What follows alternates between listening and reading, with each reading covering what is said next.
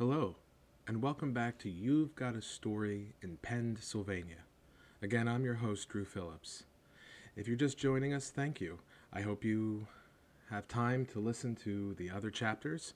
We are reading Harry Potter and the Sorcerer's Stone.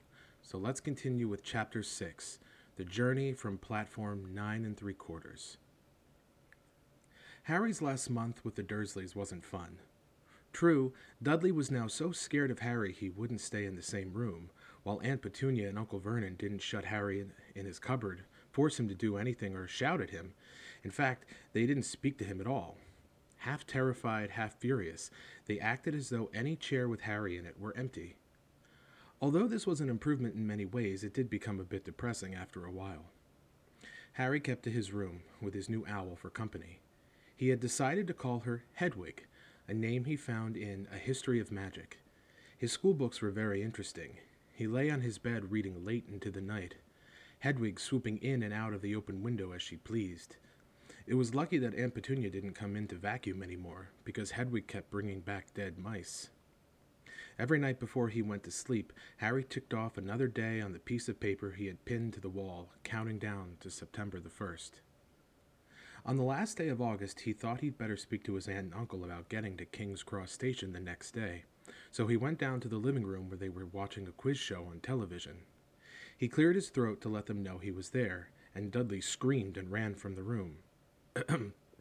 uh, Uncle Vernon? Uncle Vernon grunted to show he was listening. Uh, I need to be at King's Cross tomorrow to to go to Hogwarts. Uncle Vernon grunted again. Would it be all right if you gave me a lift? Grunt. Harry supposed that meant yes. Thank you. He was about to go back upstairs when Uncle Vernon actually spoke. Funny way to get to a wizard school, the train. Magic carpets all got punctures, have they? Harry didn't say anything. Where is this school, anyway? I don't know, said Harry, realizing this for the first time. He pulled the ticket Hagrid had given him out of his pocket. I just take the train from platform nine and three quarters at eleven o'clock, he read. His aunt and uncle stared. Platform what? Nine and three quarters. Don't talk rubbish, said Uncle Vernon. There is no platform nine and three quarters. It's on my ticket. Barking, said Uncle Vernon. Howling mad, a lot of them. You'll see. You just wait. All right, we'll take you to King's Cross. We're going up to London tomorrow anyway, or I wouldn't bother. Why are you going to London? Harry asked, trying to keep things friendly. Taking Dudley to the hospital, growled Uncle Vernon. Got to have that ruddy tail removed before he goes to Smeltings. Harry woke at five o'clock the next morning and was too excited and nervous to go back to sleep. He got up and pulled on his jeans because he didn't want to walk into the station in his wizard's robes. He'd change on the train. He checked his Hogwarts list yet again to make sure he had everything he needed, saw that Hedwig was shut safely in her cage, and then paced the room, waiting for the Dursleys to get up. Two hours later, Harry's huge, heavy trunk had been loaded into the Dursleys' car. Aunt Petunia had talked Dudley into sitting next to Harry, and they had set off. They reached King's Cross at half past ten, Uncle Vernon dumped Harry's trunk onto a cart and wheeled it into the station for him. Harry thought this was strangely kind until Uncle Vernon stopped dead, facing the platforms with a nasty grin on his face. Well, there you are, boy. Platform 9, platform 10. Your platform should be somewhere in the middle, but they don't seem to have built it yet, do they? He was quite right, of course. There was a big plastic number 9 over one platform and a big plastic number 10 over the one next to it and in the middle, nothing at all. Have a good term, said Uncle Vernon with an even nastier smile. He left without another word. Harry turned and saw the Dursleys drive away. All three of them were laughing. Harry's mouth went rather dry. What on earth was he going to do? He was starting to attract a lot of funny looks. Because of Hedwig, he'd have to ask someone. He stopped a passing guard, but didn't dare mention platform nine and three quarters. The guard had never heard of Hogwarts, and when Harry couldn't even tell him what part of the country it was in, he started to get annoyed, as though Harry was being stupid on purpose. Getting desperate, Harry asked for the train that left at eleven o'clock, but the guard said there wasn't one. In the end, the guard strode away, muttering about time wasters. Harry was now trying hard not to panic. According to the large clock over the arrivals board, he had 10 minutes left to get on the train to Hogwarts, and he had no idea how to do it. He was stranded in the middle of a station with a trunk he could hardly lift, a pocket full of wizard money, and a large owl. Hagrid must have forgotten to tell him something you had to do, like tapping the third brick on the left to get into Diagon Alley. He wondered if he should get out his wand and start tapping the ticket inspector's stand between platforms 9 and 10. At that moment, a group of people passed just behind him, and he caught a few words of what they were saying. Packed with muggles, of course. Harry swung around. The speaker was a plump woman who was talking to four boys, all with flaming red hair. Each of them was pushing a trunk like Harry's in front of him, and they had an owl. Heart hammering, Harry pushed his cart after them. They stopped, and so did he, just near enough to hear what they were saying. Now, what's the platform number? said the boy's mother. Nine and three quarters, piped a small girl, also red-headed, who was holding her hand. Mum, can't I go? You're not old enough, Ginny. Now be quiet. All right, Percy, you go first. What looked like the oldest boy marched toward platforms 9 and 10. Harry watched, careful not to blink in case he missed it.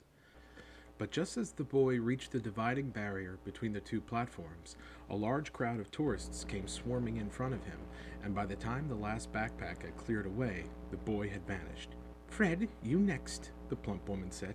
I'm not Fred, I'm George, said the boy. Honestly, woman, you call yourself our mother. Can't you tell I'm George? Sorry, George, dear. Only joking. I am Fred, said the boy, and off he went. His twin called after him to hurry up, and he must have done so because a second later he had gone. But how had he done it? Now the third brother was walking briskly toward the barrier. He was almost there, and then, quite suddenly, he wasn't anywhere. There was nothing else for it. Excuse me, Harry said to the plump woman. Hello, dear, she said. First time at Hogwarts. Ron's new, too. She pointed at the last and youngest of her sons. He was tall, thin, and gangling, with freckles, big hands and feet, and a long nose. Yes, said Harry. The thing is, the thing is, I don't know how to how to get on the platform, she said kindly, and Harry nodded. Not to worry, she said. All you have to do is walk straight at the barrier between platforms 9 and 10. Don't stop, and don't be scared you'll crash into it. That's very important. Best do it at a bit of a run if you're nervous. Come on, go now before Ron. Uh, okay, said Harry. He pushed his trolley around and stared at the barrier. It looked very solid. He started to walk toward it. People jostled him on their way to platforms 9 and 10. Harry walked more quickly. He was going to smash right into that barrier and then he'd be in trouble. Leaning forward on his cart, he broke into a heavy run. The barrier was coming nearer and nearer. He wouldn't be able to stop.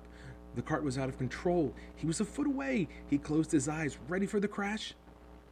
It didn't come. He kept on running. He opened his eyes. A scarlet steam engine was waiting next to a platform packed with people. A sign overhead said Hogwarts Express, 11 o'clock. Harry looked behind him and saw a wrought iron archway where the barrier had been, with the words Platform 9 and 3 quarters on it. He had done it. Smoke from the engine drifted over the heads of the chattering crowd, while cats of every color wound here and there between their legs. Owls hooted to one another in a disgruntled sort of way over the babble and the scraping of heavy trunks. The first few carriages were already packed with students, some hanging out of the window to talk to their families, some fighting over seats. Harry pushed his cart off down the platform in search of an empty seat.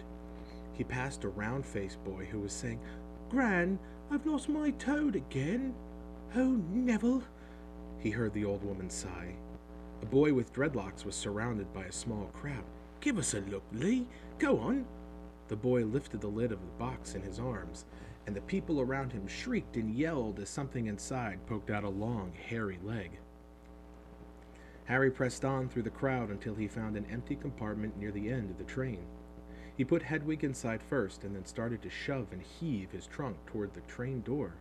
He tried to lift it up the steps but could hardly raise one end, and twice he dropped it painfully on his foot. Want a hand? It was one of the red haired twins he'd followed through the barrier. Yes, please, Harry panted. Oi, Fred, come here and help. With the twins' help, Harry's trunk was at last tucked away in a corner of the compartment. Thanks, said Harry, pushing his sweaty hair out of his eyes. What's that? Said one of the twins suddenly, pointing at Harry's lightning scar. Blimey, said the other twin. Are you? He is, said the first twin. Aren't you? he added to Harry. What? said Harry. Harry Potter, chorused the twins. Oh, him, said Harry. I mean, yes, I am. The two boys gawked at him, and Harry felt himself turning red. Then, to his relief, a voice came floating in through the train's open door. Fred? George? Are you there? Coming, Mum. With a last look at Harry, the twins hopped off the train. Harry sat down next to the window, where, half hidden, he could watch the red haired family on the platform and hear what they were saying. Their mother had just taken out her handkerchief. Ron, you've got something on your nose. The youngest boy tried to jerk out of the way, but she grabbed him and began rubbing the end of his nose. Mum, get off! He wriggled free. Ah, has Ickle Ronnie got something on his nosey? said one of the twins. Shut up, said Ron. Where's Percy? said their mother. He's coming now. The oldest boy came striding into sight. He had already changed into his billowing black Hogwarts robes, and Harry noticed a shiny red and gold badge on his chest with the letter P on it. Can't stay long, Mother, he said. I'm up front. The prefects have got two compartments to themselves. Oh, are you a prefect, Percy? Said one of the twins, with an air of great surprise. You should have said something. We had no idea. Hang on, I think I remember him saying something about it, said the other twin. Once. Or twice. A minute. All summer. Oh, shut up, said Percy the prefect. How come Percy gets new robes anyway? said one of the twins. Because he's a prefect, said their mother fondly. All right, dear. Well, have a good term. Send me an owl when you get there. She kissed Percy on the cheek, and he left. Then she turned to the twins. Now, you two. This year, you behave yourselves. If I get one more owl telling me you've you've blown up a toilet or blown up a toilet. We've never blown up a toilet. Great idea, though. Thanks, Mum. It's not funny. And look after Ron. Don't worry. Ickle Ronniekins is safe with us. Shut up, said Ron again. He was almost as tall as the twins already, and his nose was still pink where his mother had rubbed it. Hey, Mum, guess what? Guess who we just met on the train? Harry leaned back quickly so they couldn't see him looking. You know that black haired boy who was near us in the station? Know who he is? Who? Harry Potter. Harry heard the little girl's voice. Oh, Mum, can I go on the train and see him? Mum, oh, please. You've already seen him, Ginny, and the poor boy isn't something you goggle at in a zoo. Is he really, Fred? How do you know? Asked him. Saw his scar. It's really there, like lightning. Poor dear. No wonder he was alone. I wondered. He was ever so polite when he asked how to get onto the platform. Never mind that. Do you think he remembers what you know who looks like? Their mother suddenly became very stern. I forbid you to ask him, Fred. No, don't you dare, as though he needs reminding of that on his first day at school. All right, keep your hair on. A whistle sounded. Hurry up, their mother said, and the three boys clambered onto the train. They leaned out of the window for her to kiss them goodbye, and their younger sister began to cry. Don't, Ginny. We'll send you loads of owls. We'll send you a Hogwarts toilet seat. George, only joking, Mum. The train began to move. Harry saw the boy's mother waving, and their sister, half laughing, half crying, running to keep up with the train until it gathered too much speed. Then she fell back and waved. Harry watched the girl and her mother disappear as the train rounded the corner. Houses flashed past the window. Harry felt a great leap of excitement. He didn't know what he was going to, but it had to be better than what he was leaving behind. The door of the compartment slid open and the youngest red-headed boy came in. Anyone sitting here? he asked, pointing at the seat opposite Harry. Everywhere else is full. Harry shook his head and the boy sat down. He glanced at Harry and then looked quickly out of the window, pretending he hadn't looked. Harry saw he still had a black mark on his nose. Hey, Ron. The twins were back. Listen, we're going down the middle of the train. Lee Jordan's got a giant tarantula down there. Right, mumbled Ron. Harry, said the other twin, did we introduce ourselves? Fred and George Weasley, and this is Ron, our brother. See you later then. Bye, said Harry and Ron. The twins slid the compartment door shut behind them. Are you really Harry Potter? Ron blurted out. Harry nodded. Oh, well, I thought it might be one of Fred and George's jokes, said Ron. And have you really got. You know. He pointed at Harry's forehead. Harry pulled back his bangs to show the lightning scar. Ron stared. So that's where you know who. Yes, said Harry, but I can't remember it. Nothing? said Ron eagerly. Well, I remember a lot of green light, but nothing else. Wow, said Ron. He sat and stared at Harry for a few moments. Then, as though he had suddenly realized what he was doing, he looked quickly out of the window again.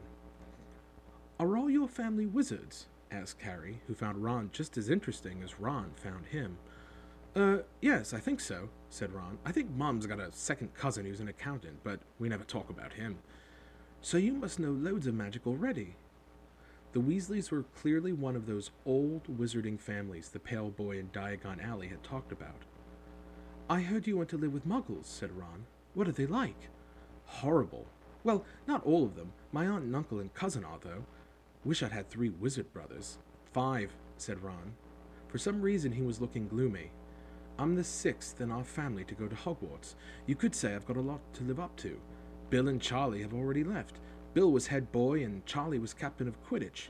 Now Percy's a prefect. Fred and George mess around a lot, but they still get really good marks and everyone thinks they're really funny. Everyone expects me to do as well as the others, but if I do, it's no big deal, because they did it first. You never get anything new, either, with five brothers. I've got Bill's old robes, Charlie's old wand, and Percy's old rat. Ron reached inside his jacket and pulled out a fat, gray rat, which was asleep. His name's Scabbers, and he's useless. He hardly ever wakes up. Percy got an owl from my dad for being made a prefect, but they couldn't aff- I mean, I got Scabbers instead. Ron's ears went pink. He seemed to think he'd said too much, because he went back to staring out of the window. Harry didn't think there was anything wrong with not being able to afford an owl. After all, he'd never had any money in his life until a month ago, and he told Ron so, all about having to wear Dudley's old clothes and never getting proper birthday presents. This seemed to cheer Ron up. And until Hagrid told me, I didn't know anything about being a wizard, or about my parents, or Voldemort. Ron gasped. What? said Harry. You said you know whose name, said Ron, sounding both shocked and impressed. I'd have thought you, of all people. I'm not trying to be brave or anything, saying the name, said Harry. I just never knew you shouldn't. See what I mean? I've got loads to learn. I bet, he added, voicing for the first time something that had been worrying him a lot lately. I bet I'm the worst in the class. You won't be. There's loads of people who come from muggle families, and they learn quick enough. While they had been talking, the train had carried them out of London. Now they were speeding past fields full of cows and sheep, they were quiet for a time, watching the fields and lanes flick past. Around half past twelve, there was a great clattering outside the corridor, and a smiling, dimpled woman slid back their door and said, Anything off the cart, dears? Harry, who hadn't had any breakfast, leapt to his feet, but Ron's ears went pink again, and he muttered that he'd brought sandwiches. Harry went out into the corridor. He had never had any money for candy with the Dursleys, and now that he had pockets rattling with gold and silver, he was ready to buy as many Mars bars as he could carry. But the woman didn't have Mars bars. What she did have were Bertie Bott's every flavor beans, Drooble's best blowing gum, chocolate frogs, pumpkin pasties, cauldron cakes, licorice wands, and a number of other strange things Harry had never seen in his life. Not wanting to miss anything, he got some of everything and paid the woman eleven silver sickles and seven bronze knuts. Ron stared as Harry brought it all back into the compartment and tipped it onto an empty seat. Hungry, are you? Starving, said Harry, taking a large bite out of a pumpkin pasty. Ron had taken out a lumpy package and unwrapped it. There were four sandwiches inside. He pulled one of them apart and said, She always forgets I don't like corned beef. Swap you for one of these, said Harry, holding up a pasty. Go on. You don't want this. It's all dry, said Ron. She hasn't got much time, he added quickly, you know, with five of us.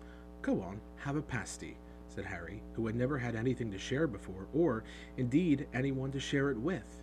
It was a nice feeling, sitting there with Ron, eating their way through all Harry's pasties, cakes, and candies. The sandwiches lay forgotten. What are these? Harry asked Ron, holding up a pack of chocolate frogs.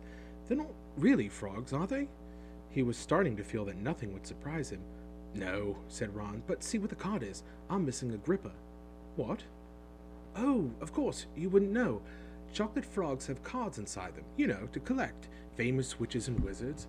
I've got about 500, but I haven't got Agrippa or Ptolemy. Harry unwrapped his chocolate frog and picked up the card. It showed a man's face. He wore half moon glasses, had a long, crooked nose, and flowing silver hair, beard, and mustache. Underneath the picture was the name Albus Dumbledore. So this is Dumbledore, said Harry. Don't tell me you've never heard of Dumbledore, said Ron. Can I have a frog? I might get Agrippa. Thanks. Harry turned over his card and read Albus Dumbledore, currently headmaster of Hogwarts. Considered by many the greatest wizard of modern times, Dumbledore is particularly famous for his defeat of the dark wizard Grindelwald in 1945, for the discovery of the 12 uses of dragon's blood, and his work on alchemy with his partner, Nicholas Flamel. Professor Dumbledore enjoys chamber music and ten-pin bowling. Harry turned the card back over and saw, to his astonishment, that Dumbledore's face had disappeared. He's gone! Well, you can't expect him to hang around all day, said Ron. He'll be back. No, I've got Morgana again, and I've got about six of her. Do you want it? You could start collecting. Ron's eyes strayed to the pile of chocolate frogs waiting to be unwrapped. Help yourself, said Harry. But in, you know, the muggle world, people just stay put in photos. Do they? What, they don't move at all? Ron sounded amazed. Weird. Harry stared as Dumbledore sidled back into the picture on his card and gave him a small smile. Ron was more interested in eating the frogs than looking at the famous witches and wizard cards, but Harry couldn't keep his eyes off them. Soon he had not only Dumbledore and Morgana, but Hengist of Woodcroft, Alberic Grunnion, Circe, Paracelsus, and Merlin. He finally tore his eyes away from the druidess Cliodna, who was scratching her nose, to open a bag of Bertie Bott's every flavor beans. You want to be careful with those, Ron warned Harry. When they say every flavor, they mean every flavor.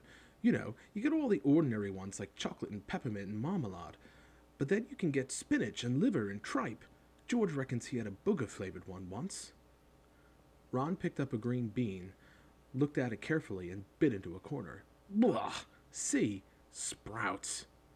They had a good time eating the every flavor beans. Harry got toast, coconut, baked bean, strawberry, curry, grass, coffee, sardine, and was even brave enough to nibble at the end of a funny gray one Ron wouldn't touch, which turned out to be pepper. The countryside now flying past the window was becoming wilder. The neat fields had gone. Now there were woods, twisting rivers, and dark green hills. There was a knock on the door of their compartment, and the round faced boy Harry had passed on platform nine and three quarters came in. He looked tearful. Sorry, he said, but have you seen a toad at all? When they shook their heads, he wailed, I've lost him. He keeps getting away from me. He'll turn up, said Harry. Yes, said the boy miserably. Well, if you see him. He left. Don't know why he's so bothered, said Ron. If I'd brought a toad, I'd lose it as quick as I could. Mind you, I brought Scabbers, so I can't talk. The rat was still snoozing on Ron's lap. He might have died and you wouldn't know the difference, said Ron in disgust. I tried to turn him in yellow yesterday to make him more interesting, but the spell didn't work. I'll show you. Look. He rummaged around in his trunk and pulled out a very battered looking wand. It was chipped in places, and something white was glinting at the end unicorn hairs nearly poking out. Anyway, he had just raised his wand when the compartment door slid open again. The toadless boy was back, but this time he had a girl with him. She was already wearing her new Hogwarts robes. Has anyone seen a toad? Neville's lost one, she said. She had a bossy sort of voice, lots of bushy brown hair, and rather large front teeth. We've already told him we haven't seen it, said Ron. But the girl wasn't listening. She was looking at the wand in his hand. Oh, are you doing magic? Let's see it then. She sat down. Ron looked taken aback. Uh, all right. He cleared his throat. Sunshine daisies, bottom mellow, turn this stupid fat rat yellow. He waved his wand, but nothing happened. Scabber stayed gray and fast asleep. Are you sure that's a real spell? said the girl. Well, it's not very good, is it? I've tried a few simple spells just for practice, and it's all worked for me. Nobody in my family is magic at all. It was ever such a surprise when I got my letter, but I was ever so pleased, of course. I mean, it's the very best school of witchcraft there is, I've heard. I've learned all our course books by heart, of course. I just hope it will be enough. I'm Hermione Granger, by the way. Who are you? She said all this very fast. Harry looked at Ron and was relieved to see by his stunned face that he hadn't learned all the course books by heart either. I'm Ron Weasley, Ron muttered. Harry Potter, said Harry. Are you really? Said Hermione. I know all about you, of course.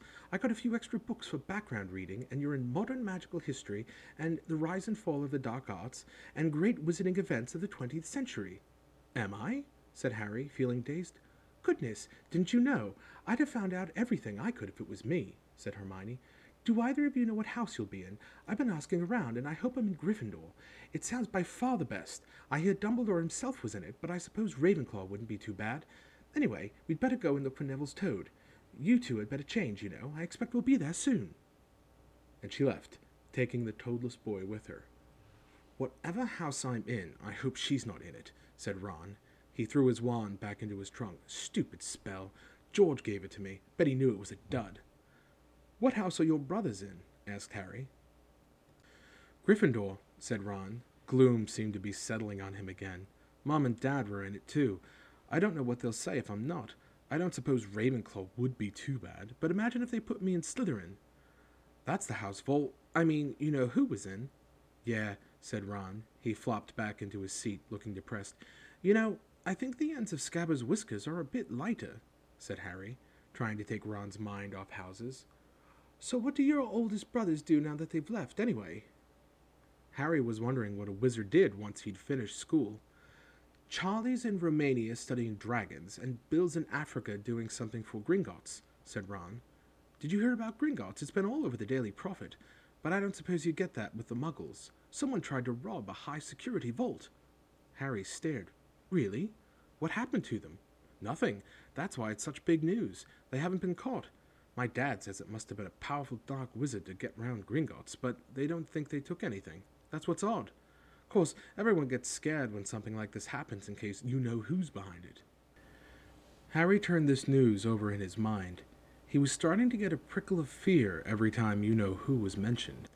He supposed this was all part of entering the magical world, but it had been a lot more comfortable saying Voldemort without worrying. What's your Quidditch team? Ron asked.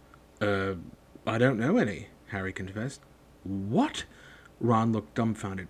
Oh, you wait. It's the best game in the world.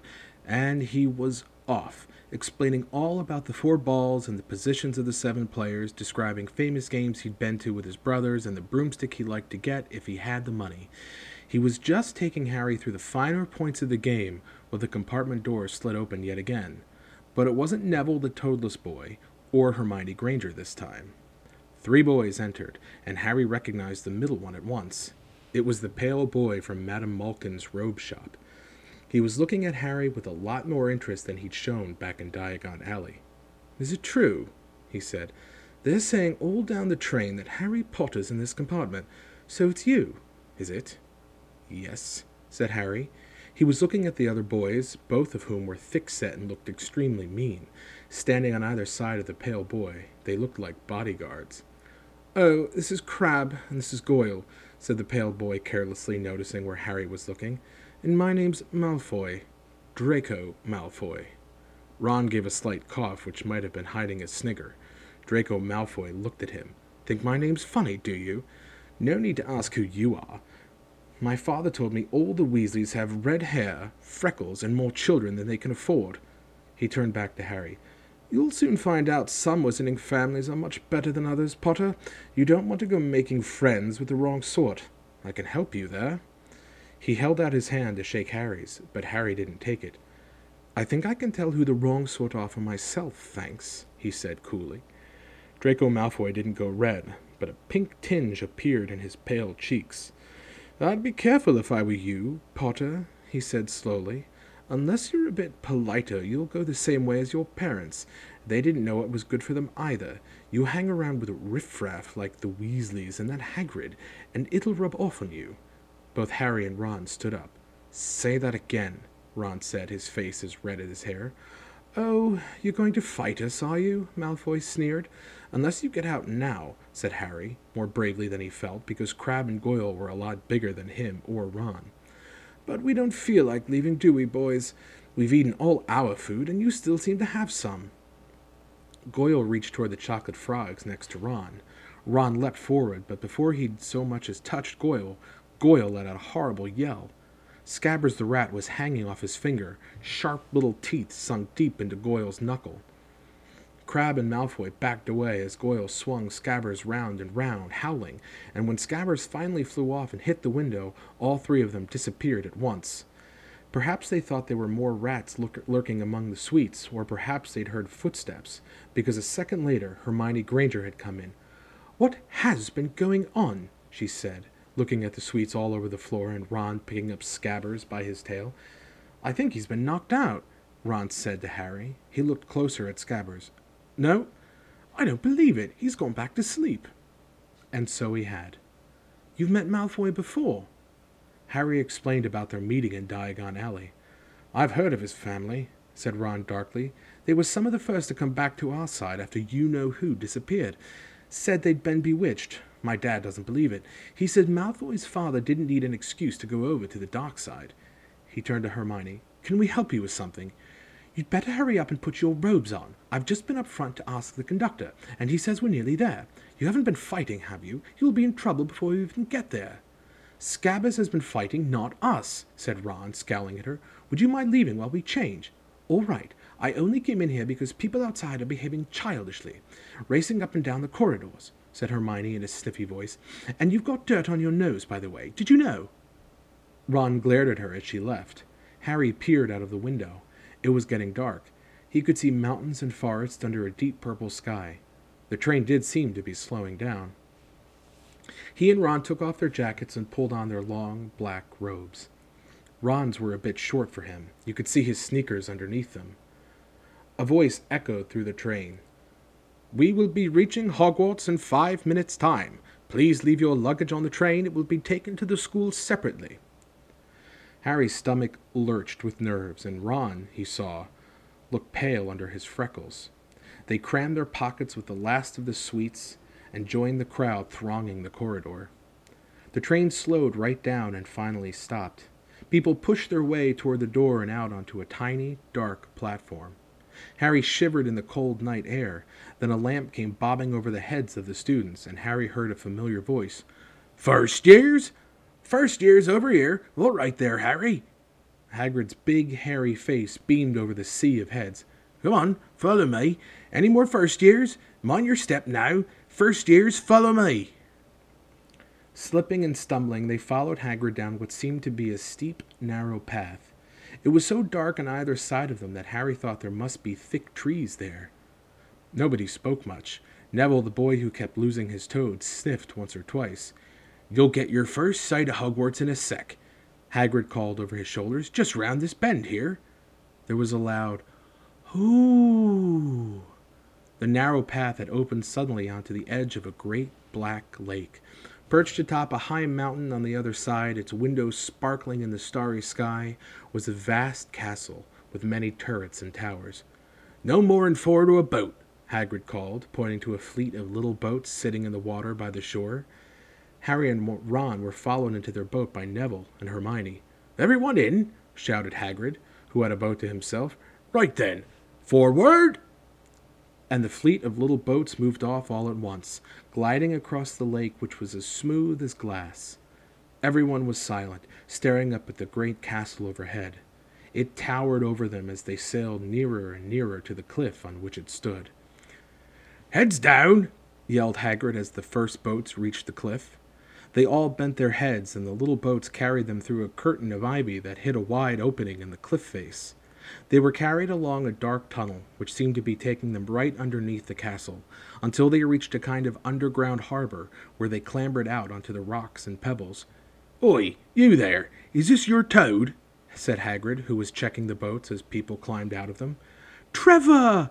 cried Neville blissfully, holding out his hands.